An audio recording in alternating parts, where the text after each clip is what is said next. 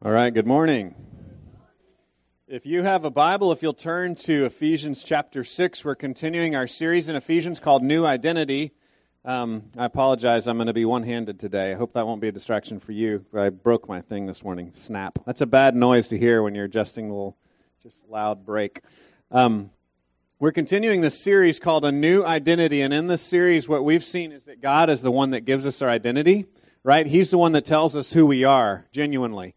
Um, and we're going to have to fight against the habit we have of believing whatever abusive things we've been told in the past, or believing whatever failures we've made, or believing even whatever successes we've accomplished define who we are. God says that, that universally, all mankind, we are sinners before God. And so our fundamental position is e- either still remaining in our sin or being forgiven sinners who by faith trust in Jesus to cleanse us and to forgive us of our sin. And so we have this adopting love, this redeeming love becomes the identity of God's people. And so we've seen this again and again, and now we're beginning to see it in chapter 6 applied to then the, the relationships and the, the way that we relate to authority uh, in whatever place, whatever role we have in society. This morning, we're going to look at it applied to children uh, children and parents. And so the concept is that we are a people of discipline. The discipline is actually good for us. That if we know God loves us, then we accept his discipline as a, as a good thing, as a beautiful thing, because we know that he wants our, our best. So if you'll read with me, we'll start in Ephesians chapter 6, and I'll just remind you again of, of kind of the broader context we've been looking at back in chapter 5, where it said to be imitators of God as dearly loved children. And then he came down to the end of that section in chapter 5 where he said, Submit to one another out of reverence for Christ. So because we're submitted to him, that enables us to entrust ourselves to earthly authorities. If our earthly authorities were the only ones really in charge, that'd be a scary world. But we know that there's a God who is ultimately in charge, and so that enables us to then trust the temporary authorities in our life here and now. So, with that as context, let's read Ephesians chapter 6. If if you want to follow along in one of the black Bibles, we're on page 979. Page 979 in the black Bibles. It's Ephesians 6, verse 1 says, Children, obey your parents in the Lord, for this is right. Honor your father and mother. This is the first commandment with a promise, that it may go well with you and that you may live long in the land. Fathers, do not provoke your children to anger, but bring them up in the discipline and instruction of the Lord. Let me pray for us and ask God to teach us this morning. God, we pray that you would guide us. We ask that you would teach us what it means to be a disciplined people. We pray for those of us that are parents that you would teach us how to discipline in love the way that you do uh, and not with anger. God, we pray for those of us that are children or even those of us that are adults that may be under some other kind of authority where we work. We pray, Lord, that you would teach us to be a disciplined people, to accept, uh, to submit to authority knowing that ultimately you're in charge. God, we pray that you teach us this morning, and we pray in Jesus' name. Amen. How many of you here have uh, seen the movie Finding Nemo? It's kind of a classic of our culture. Yeah, great movie, right? Some really good lessons there in that movie. And, and if you remember where the movie starts, uh, you've got Nemo, the, the little child fish, the little son, um, disobeying his daddy, his daddy Marlin, right? So we got these two fish in the sea and we've got Nemo uh, disobeying and wandering too far. His dad saying to come back. He, he wanders away and he gets captured by the scuba diver. And, and so, just in that, that opening conflict, we see the dangers of disobedience, right? And there's been moral tale after moral tale after moral tale in every culture of the world that's, that's illustrated this for us, right? You disobey your parents, bad things are going to happen. And the Hebrew people and, and us as the multicultural New Testament people of God, we agree with that too. We, we would say, yeah, there's pain in disobedience, and there's joy and there's blessing in obedience. And Paul affirms that. You, you, you see, and we might be tempted to think that because we're all equal before God, because we're all forgiven, because everything in our past is behind us now, that it, it doesn't matter anymore, right? That we have this new freedom that obedience doesn't matter, but again and again, the biblical story is that obedience is a blessing. It's a good thing, right?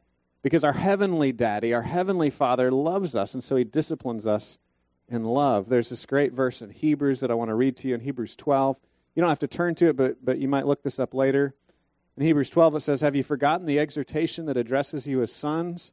My son, don't regard lightly the discipline of the Lord, or be weary when you're reproved by him. For the Lord disciplines the one he loves and chastises every son whom he receives. It is for discipline that you have to endure. God is treating you as sons. Saying when you endure difficulty in life, you can accept that difficulty as, as a blessing. Uh, even, even when they're bad things that, that maybe weren't something that, uh, that was intended for righteousness, right? When Joseph talks to his brothers and says, What you intended for evil, God has intended this for good. God could use those things that, that evil people did. He can actually use that for good. It can help us to grow, it help, help us to learn and to cling to Him. In Hebrews 12, it says, If you're left without discipline, in which all have participated, then you're illegitimate children and not sons. Besides this, we've had earthly fathers who disciplined us, and we respected them. Shall we not much more be subject to the Father of spirits and live? For they disciplined us for a short time, as it seemed best to them, right? Some good, some bad. Some of us have a bad history of discipline. But he says some of them did this for a little while as best it seemed to them, but he disciplines us for our good, that we may share his holiness. For the moment, all discipline seems painful rather than pleasant, but later it yields the peaceful fruit of righteousness to those who have been trained by it. So, a couple of things I want to define here is that he's saying that earthly fathers discipline their kids because they love them, even when they do a terrible job of it, okay?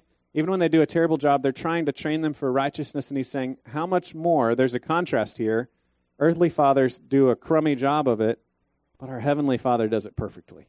So he loves us. So I, I just want to speak to those of you here, and I know just statistically that there are many of you here that have endured abuse, that you've endured the wrong kind of discipline. So when you even hear me say the word discipline, you think of something terrible.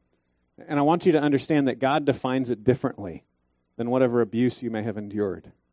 Discipline means training, it means redirecting someone in the right direction. And God does that for you because He loves you.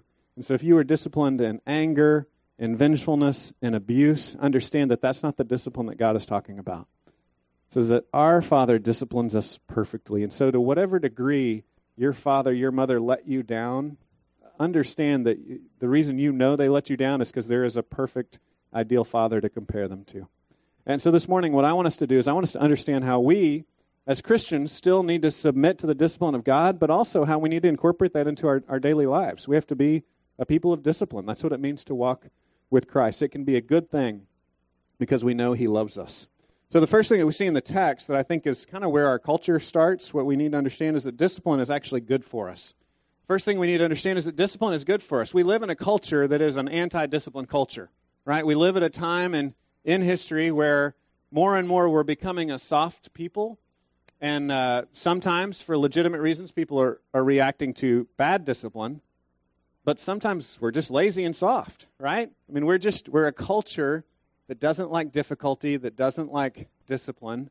And we understand that culture is pushing back against us, telling us that discipline is mean or discipline is harsh or that to discipline or to cause discomfort at all is, is to be angry.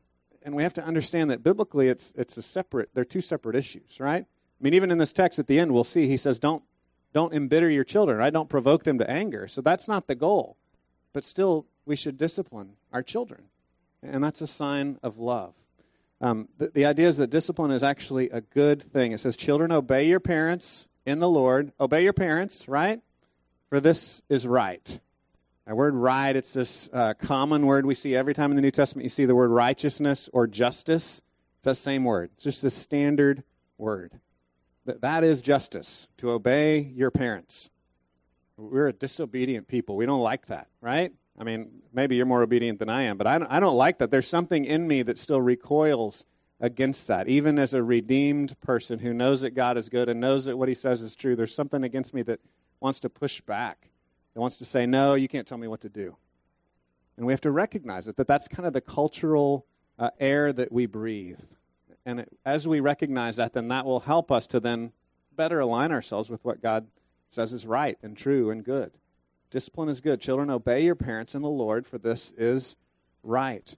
I have a picture here of someone undergoing discipline because I, again, I think we think of discipline in different ways. Here's a picture of someone disciplining themselves. This is something we used to do in sports. That's not actually me, that's somebody else. But he's he's running. We just played football last week, so I thought you might mistake me there. But and the boys won, by the way. That was terrible.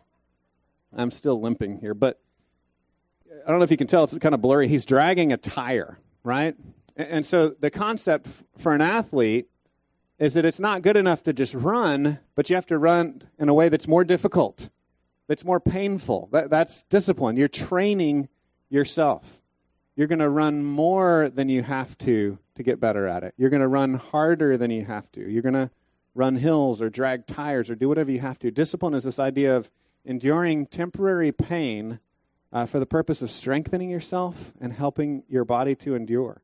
We see this principle. Any of you that have done anything athletic, or even if you're a musician, you know, you see this principle in all kinds of areas of even just training in your job, where you might do things that are repetitive, or you might do things that are hard or painful. We call that discipline. You're, you're training yourself to get better and just recognize that's something that culturally, more and more, our culture doesn't believe in. Our culture thinks is crazy. And so we have to understand that, that it's a good thing biblically, that the Bible sees a little discomfort as being okay, and that temporary pain is okay. It shapes us, it helps us to grow stronger. But we have to recognize that our culture is saying, no, no, no, that's, that's mean or that's harsh, or no, our, our life should be one of just pleasure and comfort. Now, now I would argue there is something in our soul that recognizes that we're made for eternity, right? Like we're, we're made to not be sick anymore. We're, we're made for a place where everything works. That's that eternal part of us. We, we recognize that we are longing for heaven. In Romans 8, it talks about how all of creation is groaning and longing for everything to be made right. So, so I want to affirm that part of it, right? There's that side of you that, that wants things to be, ah, you just want to be done, right? You don't want to have to fight anymore. You don't want to be sick anymore. You, you just want to be okay. And that's, that's the future we're heading for. That's the future that Jesus purchased for us through his resurrection. When he conquered sin and death, if we trust in him, that's where we're headed. But right now, we're not there yet, right?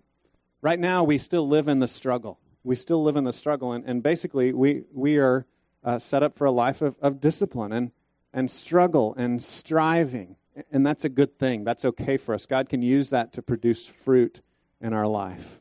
Again, I've, i quote to you guys all the time how Paul talks about how, you know what, I'd, I'd rather die and go to heaven where everything's okay, but I feel like God has left me here to struggle and to suffer for the benefit of others.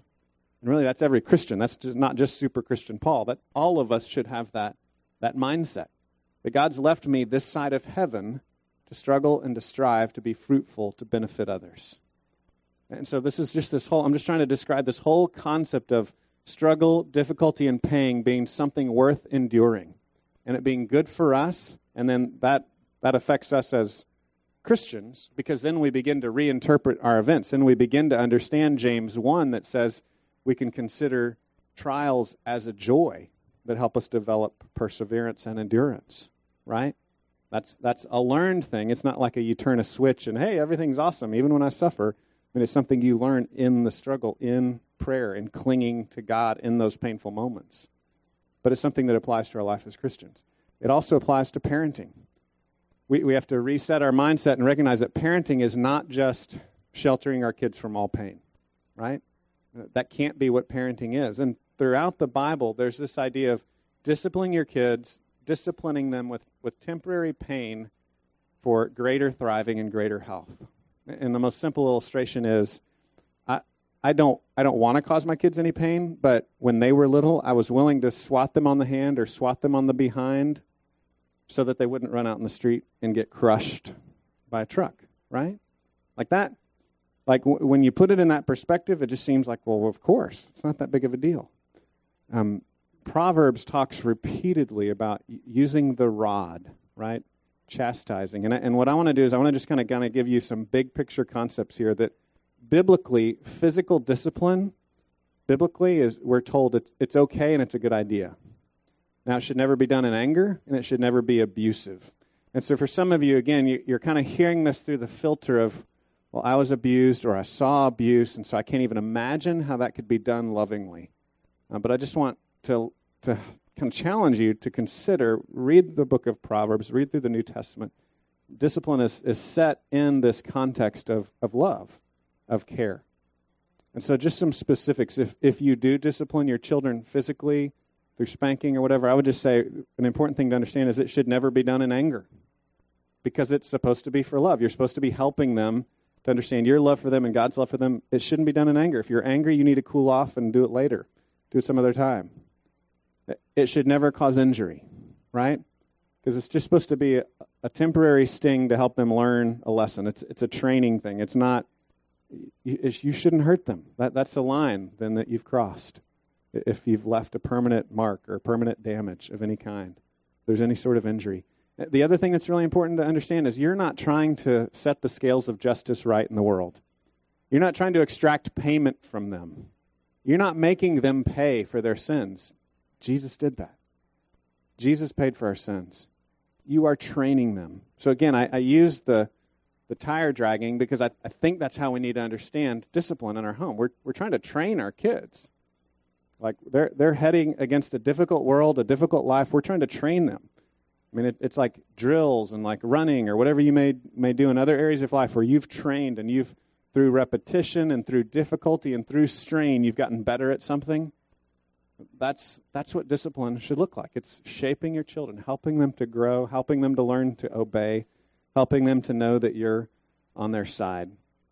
Just a couple of things I'd like to share as we consider the idea of spanking, because I know, again, a lot of people have different perspectives on this. One is that uh, the studies that I've seen, when, when spanking is done in love, uh, it helps the kids to thrive. When spanking is done in anger, it has negative results. So just just tell you that there's studies that have shown that difference. When spanking is done at a younger age, it seems to help, and when spanking is done at older ages, it doesn't seem to work as well. So, just from a sociological perspective, I would say some of these things we see in studies kind of line up with the perspective that we would see uh, biblically. Um, the other thing I want us to talk about, though, as well, is not just physical discipline on a daily basis, but as your kids get older, more and more you're going to have to allow them to struggle and uh, endure the realities of the difficulty out there in the real world. And so, again, we need to remember that discipline is good for us, and hard things are good for us, and we need to more and more allow our kids to face the reality of the real world. That's a transition. I think when your children are younger, you give them artificial discipline and you train them so they don't run out in the street and get crushed, right? As they get older, hopefully that training has taken root and you begin allowing them more and more to experience the real world. More and more, slowly, you become coach and advisor so that by the time they're launched, they know how to do this thing, right? They're ready to be independent by the time they're adults. You didn't just all of a sudden, you know, let go of all control and you've been high control before, but you need to ease off the reins bit by bit, year by year. Some, some books that I think would be helpful to, to uh, help you on this perspective if you're really just trying to understand biblical discipline. I've got four up here. One is called uh, Gospel Centered Family. It's kind of short, big picture, understanding how the gospel affects family. One is called Shepherding a Child's Heart. Um, it gets more nitty gritty, talking about how discipline needs to be connected with the gospel and what it means. Another is Grace Based Parenting, which talks about setting up just the environment of grace in the home. If you struggle with, with legalism, or if you come from, or maybe feel like your family is a bit rigid uh, and kind of a, a religious extremist kind of situation, this book really helps you to understand how to how to untie some of those knots. And then the last one is the new Dare to Discipline by James Dobson. Um, this is w- one that was written, I think, like 30 years ago now, but um, Dobson was just kind of on the forefront of Christians saying, hey, discipline's okay, it's, it's good for kids. And he's a Christian psychiatrist. So he often writes from more of a kind of medical behavioralistic standpoint. He's not always as gospel centered as some Christians wish he was, but still has some very good advice that would be helpful, I believe. The next thing that we see is that discipline is promising. There's an actual promise of reward in discipline. So look at this in verse 2. It says, Honor your father and mother. This is the first commandment with a promise, a promise. Verse 3 says, That it may go well with you and that you may live long in the land. So that's the promise. The promise there is, is it'll go well with you and you'll live long in the land. He's quoting the Old Testament here. What he's saying is that obeying your parents actually results in good things, right? good things will happen if you obey. As I already confessed earlier, I wasn't so good at that when I was a kid, um, so I don't know that I always experienced the benefits of that. Uh, but as we obey, generally, the older we get, we realize, wow, my, my parents weren't so stupid after all, right? Like, yeah, they were they were all right. They had some good ideas, and and we see this biblically. As we obey, we receive blessings. There are good things in life. Uh, how many of you have ever heard the phrase snake oil salesman? You know, talking about someone that's trying to sell a cure all, basically. I, I found an old flyer for a snake oil, and it is actually promising that it will cure everything, right? And these are big promises here snake oil liniment, guaranteed cure for rheumatism, acute, chronic, sciatic, neuralgic, inflammatory, it says it cures headaches, neuralgia, toothache, earache, backache, swelling, sprain, sore chest, swelling of the throat, contracted cords, muscles, stiff joints, everything, right? So they believe that if you, I guess, I don't know if you rubbed it on you or drank it, I'm not sure. But anyway, if you use this stuff, it would just cure everything. And we've become very wary of these kinds of ads, right? I mean, we see these all the time for the, uh, you take the right allergy pill, every day will be sunny and happy, you know, that kind of thing. When we, we're, we're getting a little numb to these sorts of things. Um, but what I want you to see is that there, there are biblical promises, right? There are biblical promises, and, and one of them is that obedience is a good thing, that obedience really will bless you. And again, I want to challenge you that if, if you're under a boss that drives you crazy, uh, obe- obedience will actually be a blessing in your life. And if you're still a child at home, ob- obedience is a blessing. And parents, understand that this promise is really to your kids more than to you. And so you need to be praying about what are ways I can help my child obey? How can I empower them to trust me and to see that obedience is a blessing? How can I help them to have the mindset to see that obedience is a good thing? Because ultimately, that's what God did for us, right? Um, the theological term for this is the third use of the law, but, but what happens is that God transforms our heart and then we actually start to see that the law is a good idea.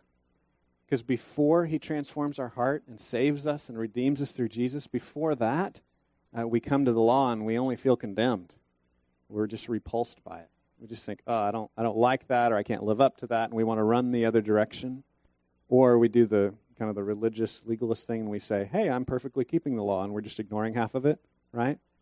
And so we have this dysfunctional relationship with the law before God changes our heart and helps us to understand that He loves us. Once we know that He loves us, then when we read the Word, we're like, hey, I think. I think I might want to try this obedience thing. You know, like he, God loves me. He proved that to me. Jesus died for me. I, I'm going to try doing things the way God tells me to do them. And it may not be so bad after all because He loves me and because He's convinced me of that through the gospel. I now have a different mindset towards obedience. H- help your kids to have that same kind of different mindset, right? pray for them that they would understand the promise of obedience, not just externally trying to force them into it, but praying that they would come to that place. As as parents, we we fall easily for the snake oil, right? As parents, if you're like me, you know, I grew up in a broken home. When I started having kids, it was scary. It was like, we don't know what in the world we're doing, right? And so you're easily kind of jumping from this cure all to that cure all, from this snake oil to that snake oil. There's all kinds of temptations we have, right? As parents, you think maybe it's school. If we can just move into the right neighborhood, we'll sure we'll just pay twice as much as we need to for this house because it's in the right neighborhood, and then that'll get our kids in the right school. And if our kids are in the right school, then they'll be successful and obedient and happy in life, right? Or maybe it's not that right neighborhood. Maybe it's the, the Christian school. So we're going to pay all this money for this Christian school. I'm a, I'm a fan of Christian schools. We've done that too, but it's not a cure all, right? It's not going to fix everything in your kid's life. And so no matter no matter what you're lured to, recognize that there's not this one cure all that's just going to fix everything for your kids. It's a, it's a spiritual transformation. This promise is made to your kids that as they obey, things will go well for them. And so we should, as parents, be on our knees praying, like, God, help me. Help me to figure this out. Help me to have wisdom. God, Change my kids. Help my kids to desire to be obedient. Help my kids to understand who you are. Um, I, have said before in other sermons, we, we did Proverbs back in the summer. I've said before that there's this balance we need as parents between both discipline and delight. You can't just do one or the other, right? Your kids need you to look them in the face and tell them that you love them. They, they need to know that. They need to get that, right? Their heart needs to feel loved, they also need to have firm, secure boundaries. You need to not raise them on the chaos method, right? They need to have security. You need to say no to them. They need both of those things. And again, a cure all we often fall for is we we go one side or the other. We think, well, I was abused, so I'm going to be my kid's best friend. Or I was raised by hippies, so I'm going to have a lot of strict rules, right? That, They need both. Right? They, they need you to love them and have fun with them, and they, they need rules and boundaries. And so don't fall for the cure all, but pray. Pray for them. And obedience on their part promises them blessing, long life, good life. The next thing I want us to think about is that discipline should be gospel centered. And this is really just falling in line with, with where we've gone with the whole book. I mean, the whole book has talked about the redeeming, saving, adopting love of God for us in Christ. And what it says then is that that shapes our behavior. And so he comes to verse 4 and he says this Fathers, do not provoke your children to anger, but bring them up in the discipline and instruction of the Lord. So he gives us this clear contrast, right? There's two ways here. I'm sure there's a million ways to, to raise your kids and discipline them. But here Paul gives us two. Here Paul says there's provoking your kids to anger or there's disciplining them in the Lord. Disciplining them in the Lord, in that context, in that life, connecting them with the power and the redemption of God. Which one are you going to choose? He says, if you're just making them angry, that's, that's not working. And I know I've found myself in that position sometimes as a parent right? I'm not a high control person, and so sometimes I would go too far the other way and become high control as a parent, and I would just draw lines in the sand and create battles when there didn't need to be one. And I would get caught into this trap of provoking my kids to anger just because they needed to know who was boss, right? Well, well, they know who the boss is, and our job is to not provoke them to anger, but to discipline them and, and train them in the instruction of the Lord. We need to raise them in Christ, in Him. Again, what, what's the view of God that you have? Because that's going to affect how you're raising your kids. If you view God as abusive and angry, then that's going to affect how you raise your kids. If you uh, view God as, as disinterested and distant, that's going to affect how you raise your kids. If you see discipline as a bad thing and out of bounds, and that's going to affect how you raise your kids. Do you understand in Jesus that God both delights in us and loves us and wants to discipline us for holiness and help us to do things right. The more you understand that, the more you're going to be able to share that with your kids. I have a picture here of someone teaching their kid to ride a bike. Um, now, again, as I said, you know, a lot of us have bad memories from our kids, from our childhood. So if your dad like pushed you down or something, just push that out of your mind, okay? Don't think about that, but but envision the dad who is really genuinely helping, right? Who's coming alongside and I would say, as parents, our, our goal is for our kids to see us being on their side, right? Like we're helping them. We're helping them. That's, that's the God that's been revealed to us in Ephesians, the God who came to us and we were dead and helpless, and He saved us and He made us alive and He enables us to obey.